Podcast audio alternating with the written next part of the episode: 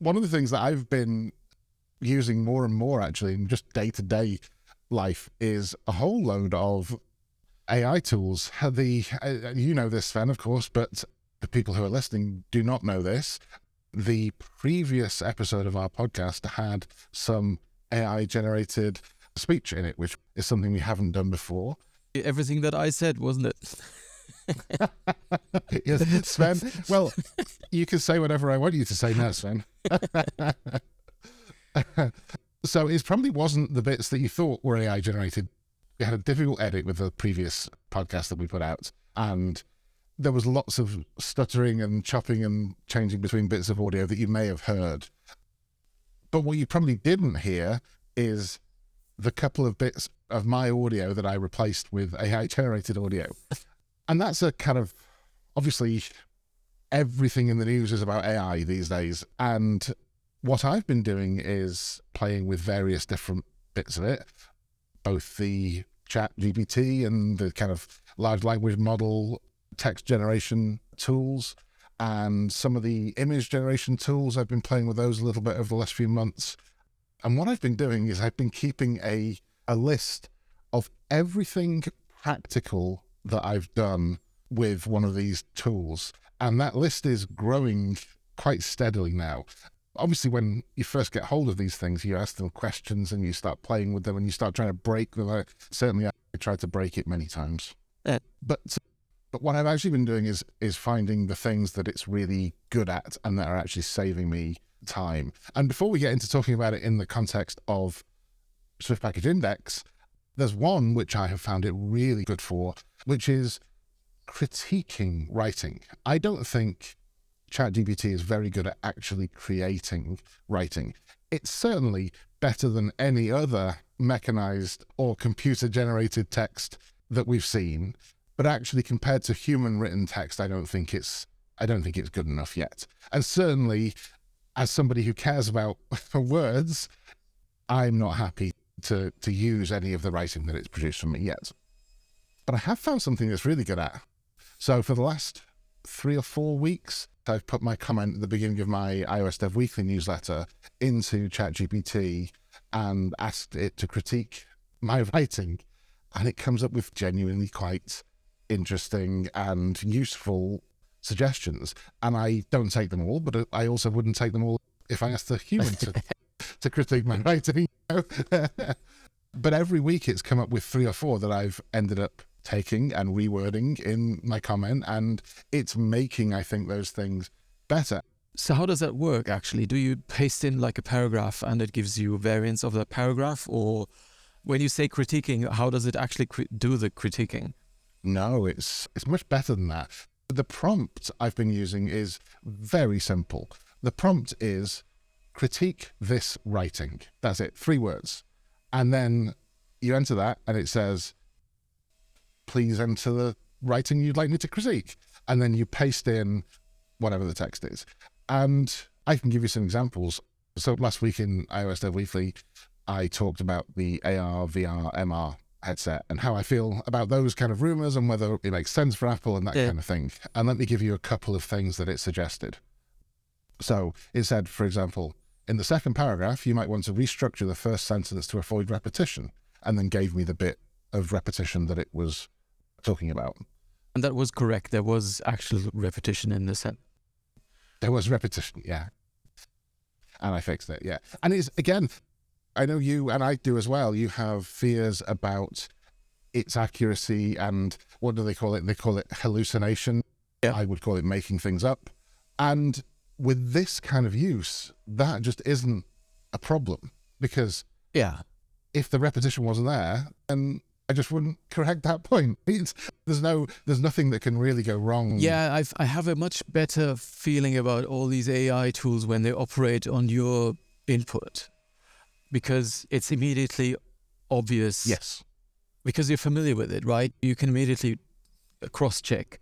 It help. It still helps you. You know that you don't have the burden to you're not asking an obscure sort of thing about something you don't know and then uh, you get an answer and you, you don't know what to do with the answer because you actually need to do the same amount of work double checking what you just got whereas when you input something that you have created and you have it augmented, this is much easier to accept the result and immediately verify the result, I find. Yeah, absolutely.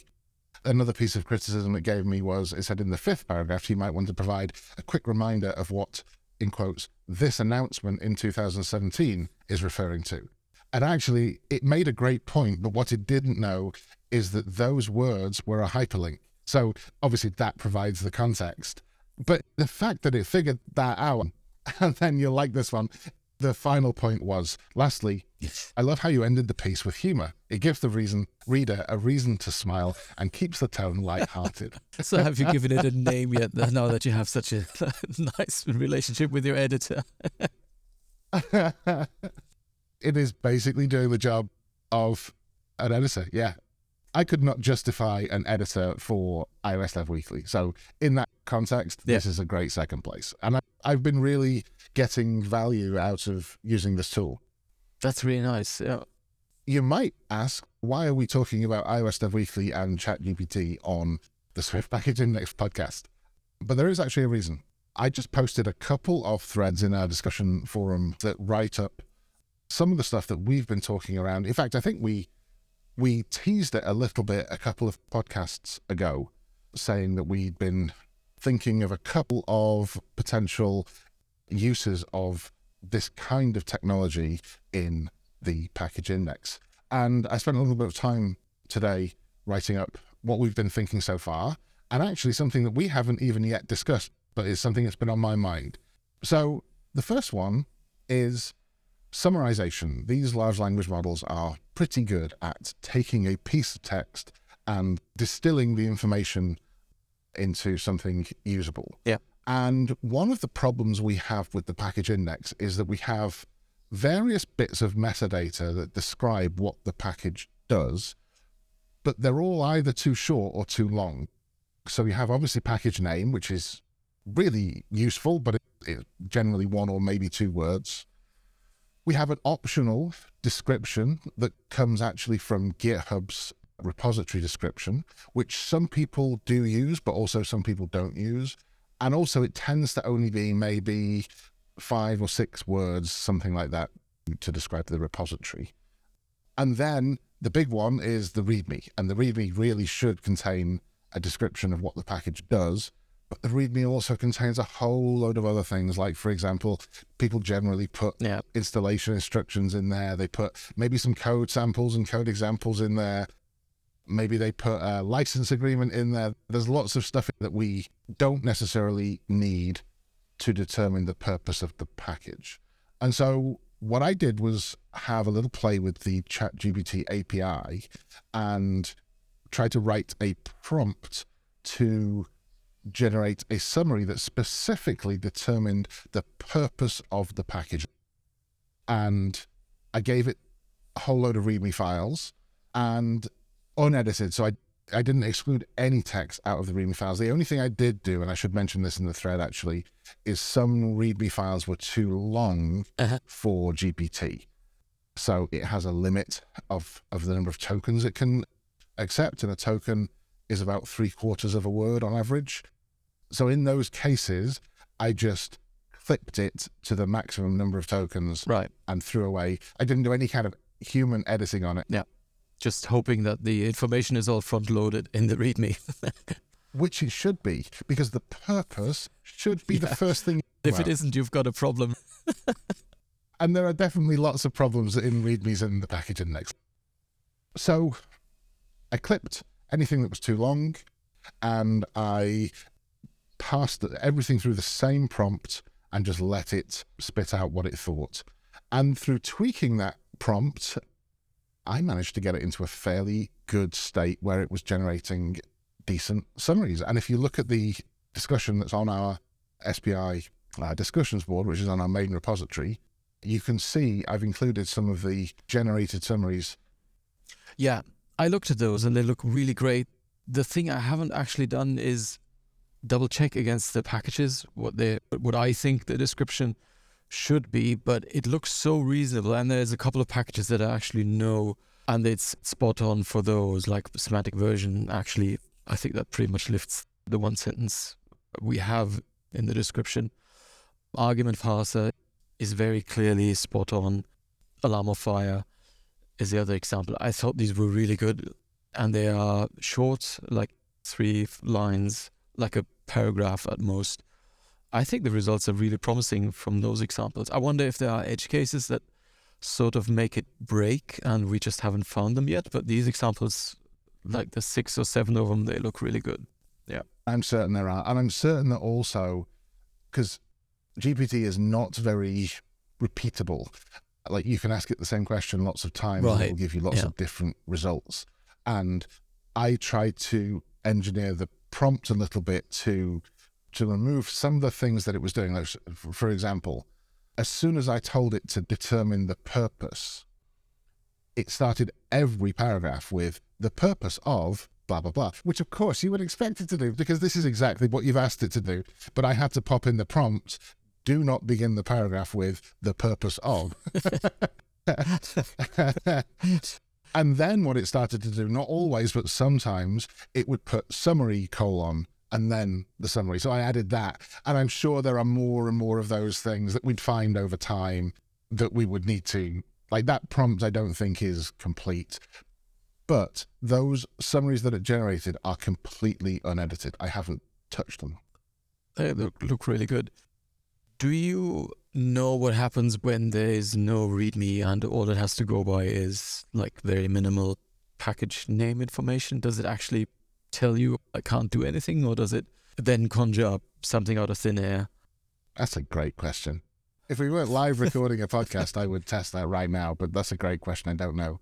But actually, this does bring me on to another point, which is really serious. We didn't write these packages. And for us to ask an AI to generate a summary of somebody else's package, Yeah, that is a little bit of a stretch. I don't think it's a terrible stretch, and I don't think anybody will will get terribly upset. But it is a little bit of a stretch into something like we're representing somebody else's package in a way that they didn't necessarily yeah, approve. And so what we should do, and I've- I've written this up in the thread as well, is what we should absolutely do is put a key in the SPI YAML file where if you put your own description in there that is approximately the same length as what we're trying to generate here, we will use that over any AI generated. So any package author that just wants to take complete control of that, that will absolutely be part of this feature if we implement it. should we consider making it opt in in general? So you opt in either having it AI generated or just you opt in by having your own paragraph. That might also take care of costs. I've seen your estimate how much it would cost to run it once across all packages. That will also then be an easier ramp up of the whole feature if it was initially just opt-in based uh, because it'll be a much smaller number of packages that would actually be affected and it would take away that problem of people potentially not being happy about that So there's an argument for that for sure. And I think that the answer to that depends on how we're going to use it. I can see two main uses for this kind of data. I can see, first of all, we could use this data in the UI. We could make much nicer and much more usable search result pages and category lists and author lists and that kind of stuff if we could actually have a couple of sentences of description about each package Yeah. Because at the moment what we're relying on is the description if there ha- if there is one and the package name and that's it so i think if we use it in the ui it would be if it's it all would really only be Yeah. worth doing that if we Yeah. have them for everything yeah exactly there is another use though which is not potentially in the ui and we could do both and we Uh-huh. could do neither and we could do one or the other we could use ai generated summaries as an additional indexable search field without actually displaying it in the UI at all. So I, I I've just done a little bit of testing today with this, and, and this might be the way to solve our Yeah. word stemming problem. So semantic version, all one word, camel cased. In every case, it split that up into semantic space version, and that could help solve some of our search Yep. Issues. yeah interesting yeah I, I honestly I think we should do it for everything. I don't think unless as we get further down this road, the mistakes that it makes are egregious, I think we should just do it for everybody. And then if somebody doesn't like it, we've got a immediate way to say to Yeah. them, look, this is how you opt out. Yeah, I wonder what the what edge cases are that would be harmful. Is there even a scenario we can think of? It could dream up something really weird that isn't easily verifiable. The question is, would you? Yeah. What's the effect of that? Would you make a package decision that is bad based of that? I mean, you could argue that you sh- shouldn't just pick based of off of one paragraph. There's also the issue of disclosure. Should we, do we, if we do this, should we disclose that these bits of text are AI generated? Yeah, I feel like we should. The question is, how would it be a label or something? But I think it's really important. Yeah, I just I, I just have this sense that I I would want to know: did actually someone look at this, or was this machine generated? It has a different feel to it, I think, and I think I'd appreciate knowing where this comes from. But the question of whether to put that on on the page every time it's used or whether it's just enough to have that in documentation somewhere, that is a question that I don't think we can answer in Yeah. two minutes here Yeah. on the podcast. I think I think we actually need to to look at how this look at some real actual data Yeah, and people should let us know. I mean, you can you can stop us right here if you if you come screaming. yeah, this is not even at an issue level yet. You know, we, you know how we you create GitHub issues when you want to do something. We have not yet created a GitHub issue for this. This is purely a discussion at the moment, and nothing is set in stone. We we may not do any of this. Then I have been thinking about another potential use of GPT for package index. And that is recently OpenAI announced that they were running a beta for OpenAI ChatGPT plugins, which are, as I understand it, they are a way that you can provide in a structured way information to the GPT language model, which it will then combine with its existing language model, and you can effectively expand its knowledge with your data. Quite famously, it's not connected to the live internet, and it has a knowledge cutoff date of September 2021. But this is a way that you can say, here is very specific bits of data that you that are more recent than that that you should then know about. You can feed it structured data. Yeah. So I think this is interesting with package index for again a couple of different reasons. If we started feeding it package information, including, for example, README files and some of the metadata that we produce, yes, absolutely. Yeah. we could even include things like compatibility information Yeah.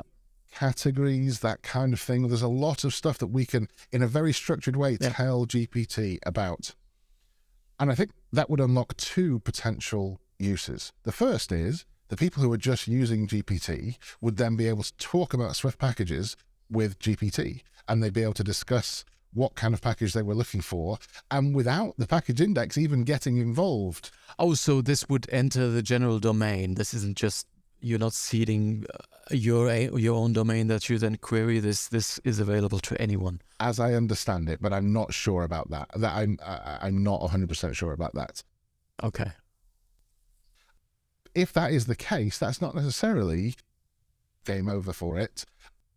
But I would like it to be able to give links to people back to package index Mhm.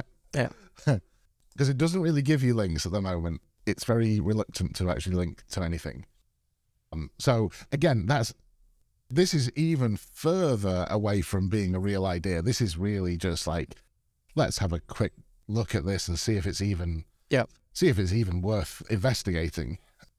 But then the second use of this technology would be to potentially have GPT powered search Yeah. in the package index. So instead of just running through Postgres's full text search, you're actually asking GPT questions and using the package information that we've submitted to GPT through the plugin. Yeah, and I can totally see how that changes a lot because right now we have the problem that we both need to implement any search extensions ourselves, you know, like platform colon Linux to filter on packages that are compatible with Linux. Yes. We both need to do that and then teach people the search language. Whereas if you pipe it in and this works, which is might be a big if, but if that works, you cut that out on both ends, right? People can just use natural language in asking the questions as they would think they should. And the machine sort of sorts out the mapping to the results without us having to go in and extend product types with macros when they get shipped because it'll just appear automatically. And does that then lead into some kind of because again another really powerful thing about these tools is that they have context so you can refine yeah. search results or refine what you're talking about them with i think it's interesting enough that i would like to have a quick well i've applied for us to be in the beta first of all which is the first step. And then depending on how onerous it is to get the data in there it might be worth us spending some time just having a little experiment with this. I think the other really big problem with using it for site search on the package index is potentially the cost because you would be paying for uh, API calls per search, which would be expensive. There, there's actually a, a use case that I just went through the other day where I wonder if that would yield better results. And I was looking for a package that would allow you to create images on Linux, think of SwiftUI rendering out into a PNG, which you can do. Uh-huh. On Linux, obviously, you don't have SwiftUI, you don't have core graphics, that sort of stuff. And it was really hard to come up with a search that would even give me any results. You either get no results because you've been too specific, or you get like dozens of results that are really hard to whittle down. And I could imagine that GPT's deep inspection and finding all these bits of information that we can't surface right now in, in our search, right? Because if you look for image, you get flooded. If you look for JPEG, PNG, there's just too much. And there's no, it's really hard to come up with. Uh-huh. The platform label takes out a lot of that, but it's really hard to distill that into a search query as it stands right now, where I, I would hope that would actually be possible with a GPT fa- um, interface. And I, I, wonder if that's actually correct. Maybe that's a good use case to to try it out with once we embark on it and, and explore this further. I've now had hundreds of conversations with GPT about all sorts of stuff. And I can certainly tell you that kind of job of refining what you're talking about, it is extremely good at that. Really interesting. I'm not going to say this is revolutionary, but it's this is a really significant development in in computing. Yeah, I mean that's certainly that is certainly clear. Exciting times. I feel like I did a lot of talking there. I'm sorry. Let me maybe take over for a bit and talk about some other news that we have since the last time we recorded, which has actually been a while, hasn't it? So we had a bit of a a longer time and there are two things worth mentioning. The first is that we have a new version of SPI Playgrounds, release 110, came out. I think it's it's a week or two ago now.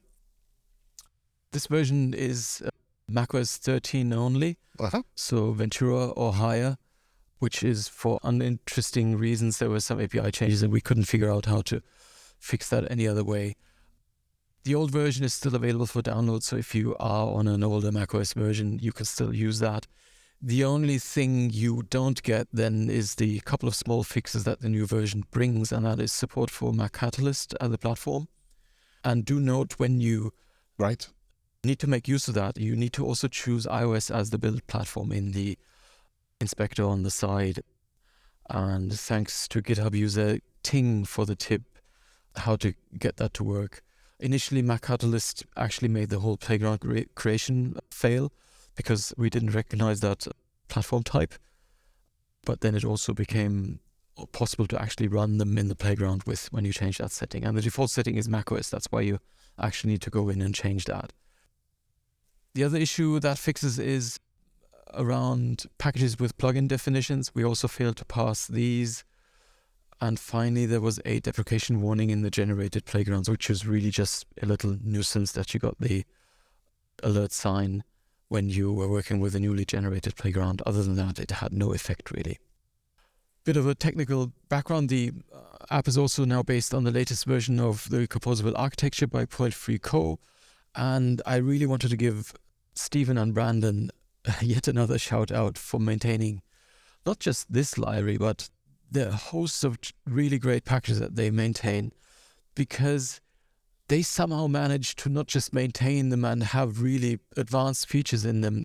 They do it in a way that is backwards compatible, like in so many cases. And, and when it isn't, they have very detailed release notes that tell you exactly how to address any warnings and build errors you might be getting when you change to newer versions. So I hadn't touched Playgrounds in quite a while, and uh, the composable architecture had moved to much newer versions, so they had big changes under the hood. We got loads of warnings making that first change, and it was really easy to sort out despite these warnings looking quite scary.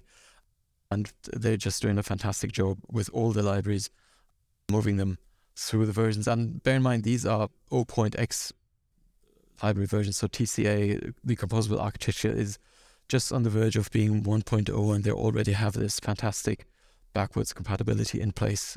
Big shout out to them. The second piece of news is that we have Swift Package Index manifest validation available on the website now.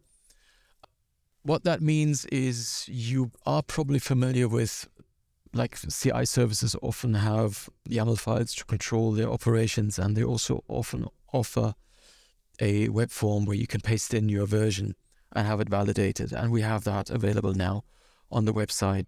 I don't actually have the URL to hand right now. We'll have it in the show notes.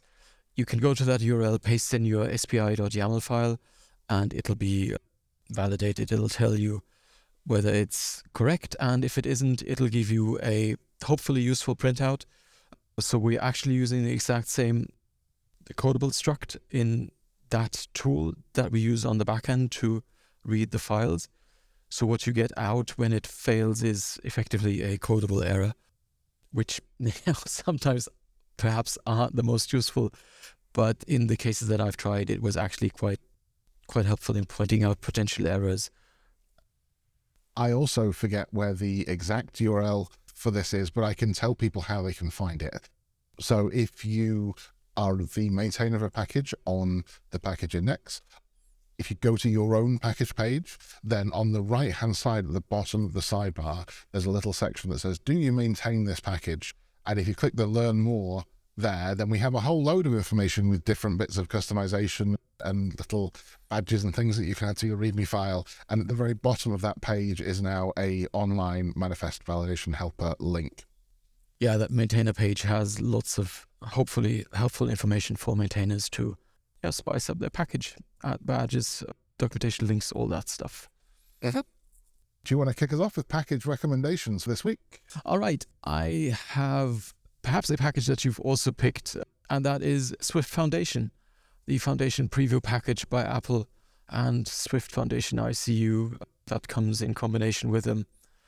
What that is, is the preview package of the Foundation library that has been announced, I believe, at the server side Swift conference in December last year. I was in the audience for it. You were indeed, yes. So, this is the re implementation of Foundation in, open source re-implementation is starting out with just a number of types for now. So in there's an announcement blog post which we will link to.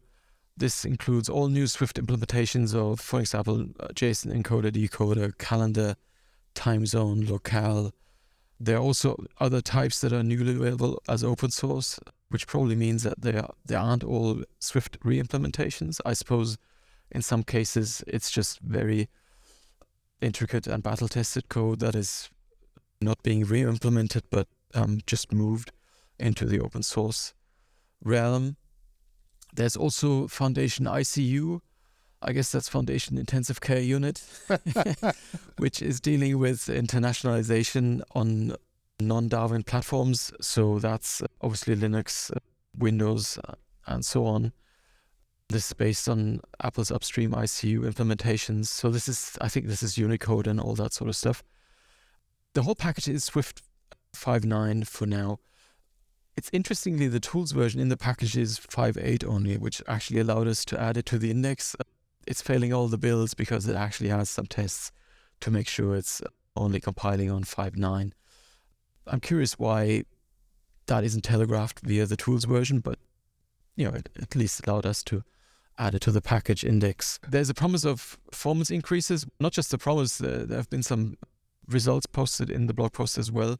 I guess this is mainly from no more Objective C bridging in case of the Swift re-implementations. So, for instance, in case of JSON decoding, encoding, there's a promise of 200 to 500% improved performance. I believe those were the numbers.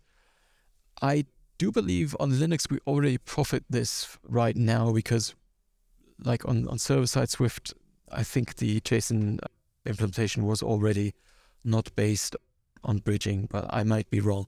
It certainly will help iOS and Mac apps. Finally, worth mentioning is that along with this comes a new foundation workgroup to guide its development. And the uh, goals for the first half of 2023 are quality and performance.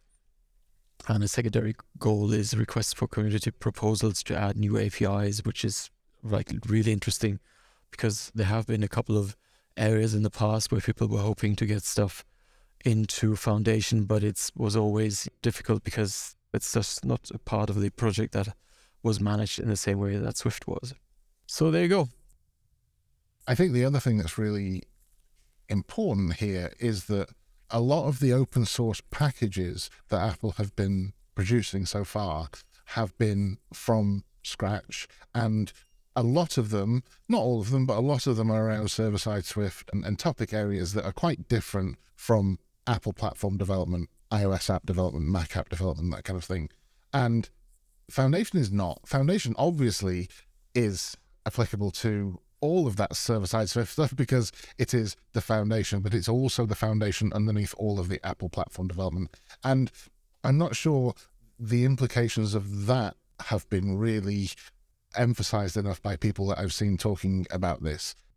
This is much more than just another open source package from Apple. This is at the core of both Apple platform development and, in fact, all Swift development. And I think, I mean, I have no idea. I have no, I have no idea whatsoever how the discussions around this. Maybe it was very easy to do, yeah. but I would imagine it was not. it's certainly great to have it, and that extends Apple's rich catalog of packages on on the index. The last thing I want to say on Foundation is this highlights a feature of Package Index, which I was very keen to do as we were building it way back three, almost three years ago. I don't know whether you remember the conversations we had around this, Sven, but we had, we did have a backwards and forwards around what should we put at the top of every package page. And I felt quite strongly that it should be not the repository name, but the package name that's from the manifest itself. And this is a great example of why I think that was the right decision. Because if you look on the package index page, we display this package as Foundation Preview because it is a preview. But actually, if you look at the GitHub repository, yeah. you don't see that Foundation Preview anywhere because it's hidden within the package manifest. And so I think looking at it in the index, to me, it's an example of why it's clearly a better experience to look at a package through the index than it is to look at the GitHub page for a package. And things like our looking deep inside the metadata to pull out package name specifically, and of course, all the other stuff that we do as well. One thing we might want to consider at some point, and I know we talked about this as well, just in the context of use this package, is surfacing more of the package manifest structure. What modules are there that you can actually import? Right. Yeah. Xcode has some affordances for this. When you type something that it knows lives in a certain module, it offers up importing the module or even adding a package when it knows about the details.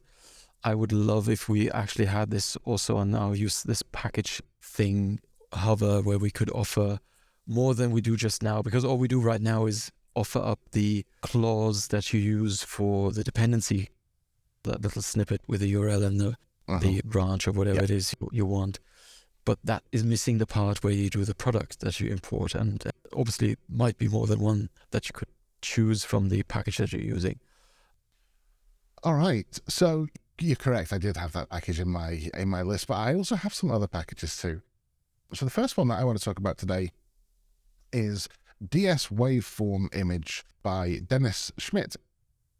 He's no relation, is he, Sven? That particular Schmidt? No, no. So DS Waveform Image is a both a an image generation and also a view and SwiftUI control that will take an audio waveform and represent it as an image. So, for example, if you were building some kind of audio recording functionality into your app, then this would be a perfect example of the kind of thing that would be a lot of effort to implement for yourself, but gives you that extra little bit of polish of not just saying there is audio, there is not audio. Actually, look, here's your audio. If you look at the README file for this package, you can see a great example of what it looks like in the in an application. Yeah, that looks really nice. Yeah. That said, I think there's an argument against using this control in certain instances. And I'll give an example of of of of where you might and you might not want to use a control like this. Duolingo. I I've been using Duolingo for a couple of years now, and it has a couple of bits of UI where it draws a audio waveform of the text you're about to hear. Yeah and then you tap on the waveform and it plays the text back. Now, if you just if you're just using the application, you will never notice this. But the waveforms in Duolingo bear no resemblance to the actual audio that it outputs. Now, if you if they were just using the same waveform over and over again, you'd notice that within a couple of days, I would imagine, you'd figure out that it's not a waveform view. But the illusion of it being a waveform of the audio is easy enough to convince someone of with just a repetition of three or four predefined audio waveforms yeah. that they just cycle round basically. and it doesn't because it doesn't matter. It doesn't matter. You're going to tap it. All it, the only thing it needs to do is say, if you tap this, you'll hear some audio. And it is not a criticism of Duolingo. I think their solution is actually perfect for this use case the only thing I'm saying here is this control is going to be great when you genuinely need a representation of an audio waveform. And when you're just trying to indicate there is audio here, you might be better served with a simpler example of just a few predefined images. Yeah. And I think a good example of where you might want to use this is let's say if you were allow- allowing people to record their voice because what you'd be giving the feedback there is we captured the audio and you were not just silent. This is actual your audio and it's feedback that, that your audio was successfully captured. And so that would be a good use for this kind of control, but it's always worth looking at the other side of it. Presumably, when you actually run it as a capture, you'd see the levels as well, and that would translate then well into the actual waveform.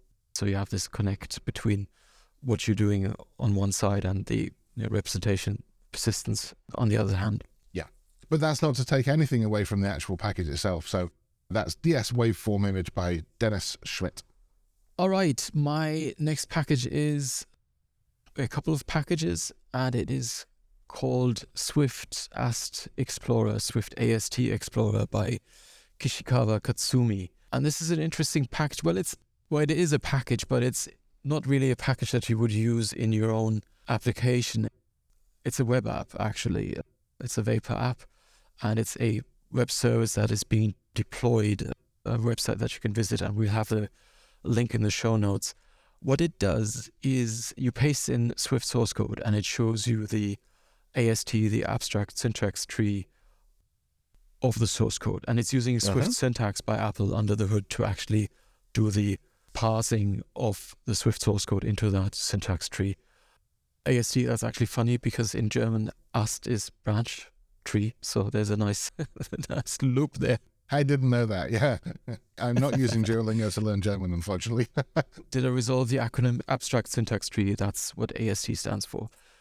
This is interesting in itself, but it's perhaps a bit in the weeds. Why would you actually need that or find that interesting? And there's a an upcoming really good reason for that, and that is the macro expansion feature that is being discussed right now in Swift Evolution. If I'm not sure if it's been approved yet, but I think it's going to be very soon if it isn't already. The feature as it is proposed and implemented will allow you to take syntax nodes and expand them then by writing a little program that runs on that syntax node. And that is using SwiftSyntax under the hood. So you can transform a syntax node that you've been given and then create whatever macros do, you know, expand it or transform it, do all sorts of things. And there are lots of examples out there already showing what you can actually do, what you will be able to do with macros. What this web app does gives you a view of the abstract syntax tree or the, the syntax nodes, how SwiftSyntax sees them very easily because that view can be quite overwhelming trying to work with SwiftSyntax because that output is really verbose. You're getting a lot out of like a tiny snippet of Swift will generate a lot of bits and pieces because there's just a lot to the syntax once it's passed into all its constituent elements. And what this will allow you to to do is see the the tree what it looks like and then make it easier to transform it. Think of it a bit like Safari DevTools has that element selection where you get this cursor to hover over the page and you can select, you know, little elements on the web page, divs and all sorts of things, and it highlights them and you can see them highlighted in the source code. That's exactly the same thing you will you have on that web app page where on the right hand side you have the parsed result and you can hover over it and it'll highlight the corresponding Swift code on the left hand side. So it, it's a really it's a really great tool to explore all of this. And that's Swift AST Explorer by Kishikawa Katsumi. That's fantastic. Talking of ASTs, I remember having a conversation with Graham Lee at an NSConference event, probably, it must be 12 or 13 years ago. And we were chatting about the AST generated from Objective C code, because of course at that time there was no there was no Swift. And the, conversation we had was around whether the AST should be the format that we actually commit to source code control and that the editor view on your source code, including all the things like code formatting, uh, tabs or spaces, number and, and position of brackets and, and all that all that stuff that developers love to argue about.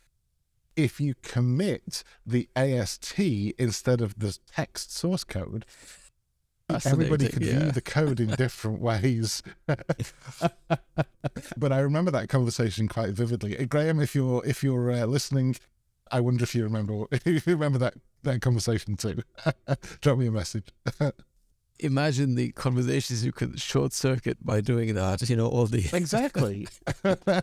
But also imagine what merge diffs would look like. so my last package is Emoji Text by David Walter. And the best way for me to describe this package is it allows you to put in custom emoji into a SwiftUI view. So what I what I thought this was first of all was you know a lot of tools will take colon clown and get the clown emoji. It's not that. What it is is it's if you want to display emoji along with custom emoji that you have designed, you can do that with this package. And what it does is it allows you to present a, an image that the renderer should use for your emoji if it detects your emoji in text. So you can use this colon colon syntax, define some custom emojis in there, have some images in your application, and not only have the standard system emoji, but also, like for example, tools like Discord Right, allow you to yeah. add your own emojis that you can then use inside your application. It would allow that kind of functionality inside your app, and that's just something I've not seen anybody tackle before. So I thought it was worth a mention. That is interesting. How does it deal with sizing and, you know, like aspect ratios and that sort of stuff? Do you know? That's a great question. we'll tune in next week. the readme is pretty good, but it doesn't cover that. well, it does look really interesting nonetheless. So here we are at the end of another episode. Thank you all for listening, and we will be back in a couple of weeks. Yep. See you in two weeks. Bye bye. All right. Bye bye.